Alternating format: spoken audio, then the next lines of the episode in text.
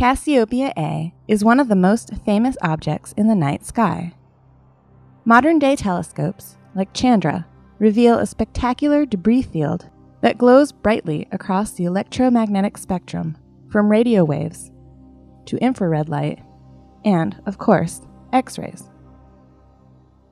While astronomers know that Cassiopeia A, or Cas A for short, is the aftermath of a massive star that exploded, it is unclear exactly when the explosion took place.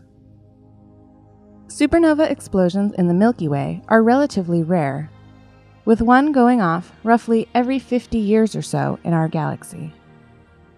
For those that exploded centuries ago, it is often difficult to identify their exact birth date, since, of course, there were no telescopes to record them.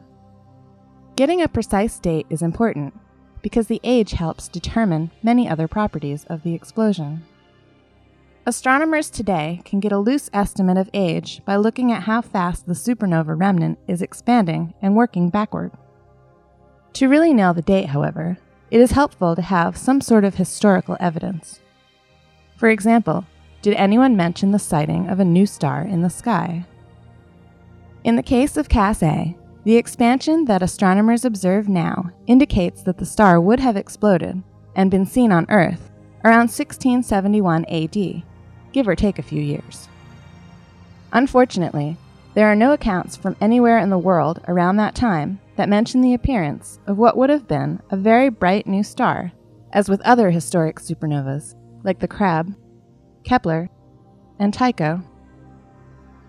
The closest official account of Cas A comes in 1680 when the English royal astronomer John Flamsteed catalogued a star roughly in the area where Cas A is found.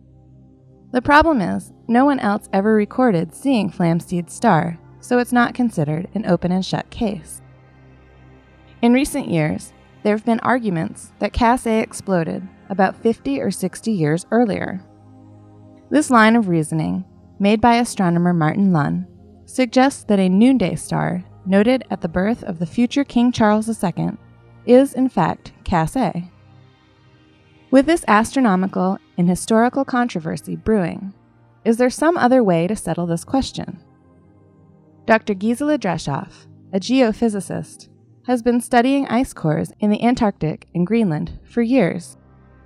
Initially trying to date solar proton events, Dr. Dreschhoff realized these cores may also contain evidence of events from much farther away. Certain signatures of nitrates in the ice may, in fact, be signals of supernovas that exploded long ago. So we compared 1200 years because South Pole is only 1200 years. So 1200 years at the South Pole with 1200 years at Vostok Station.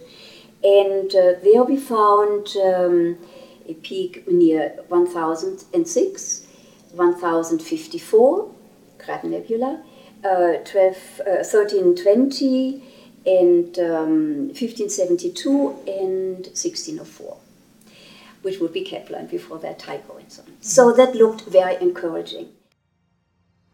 If these other, well documented supernova explosions left clues in the ice cores, could Cas A have done the same? a report came out, uh, I think I saw it first in Science News by uh, Ron Cowen, uh, 340 years ago. Cas A could have occurred 340 years ago.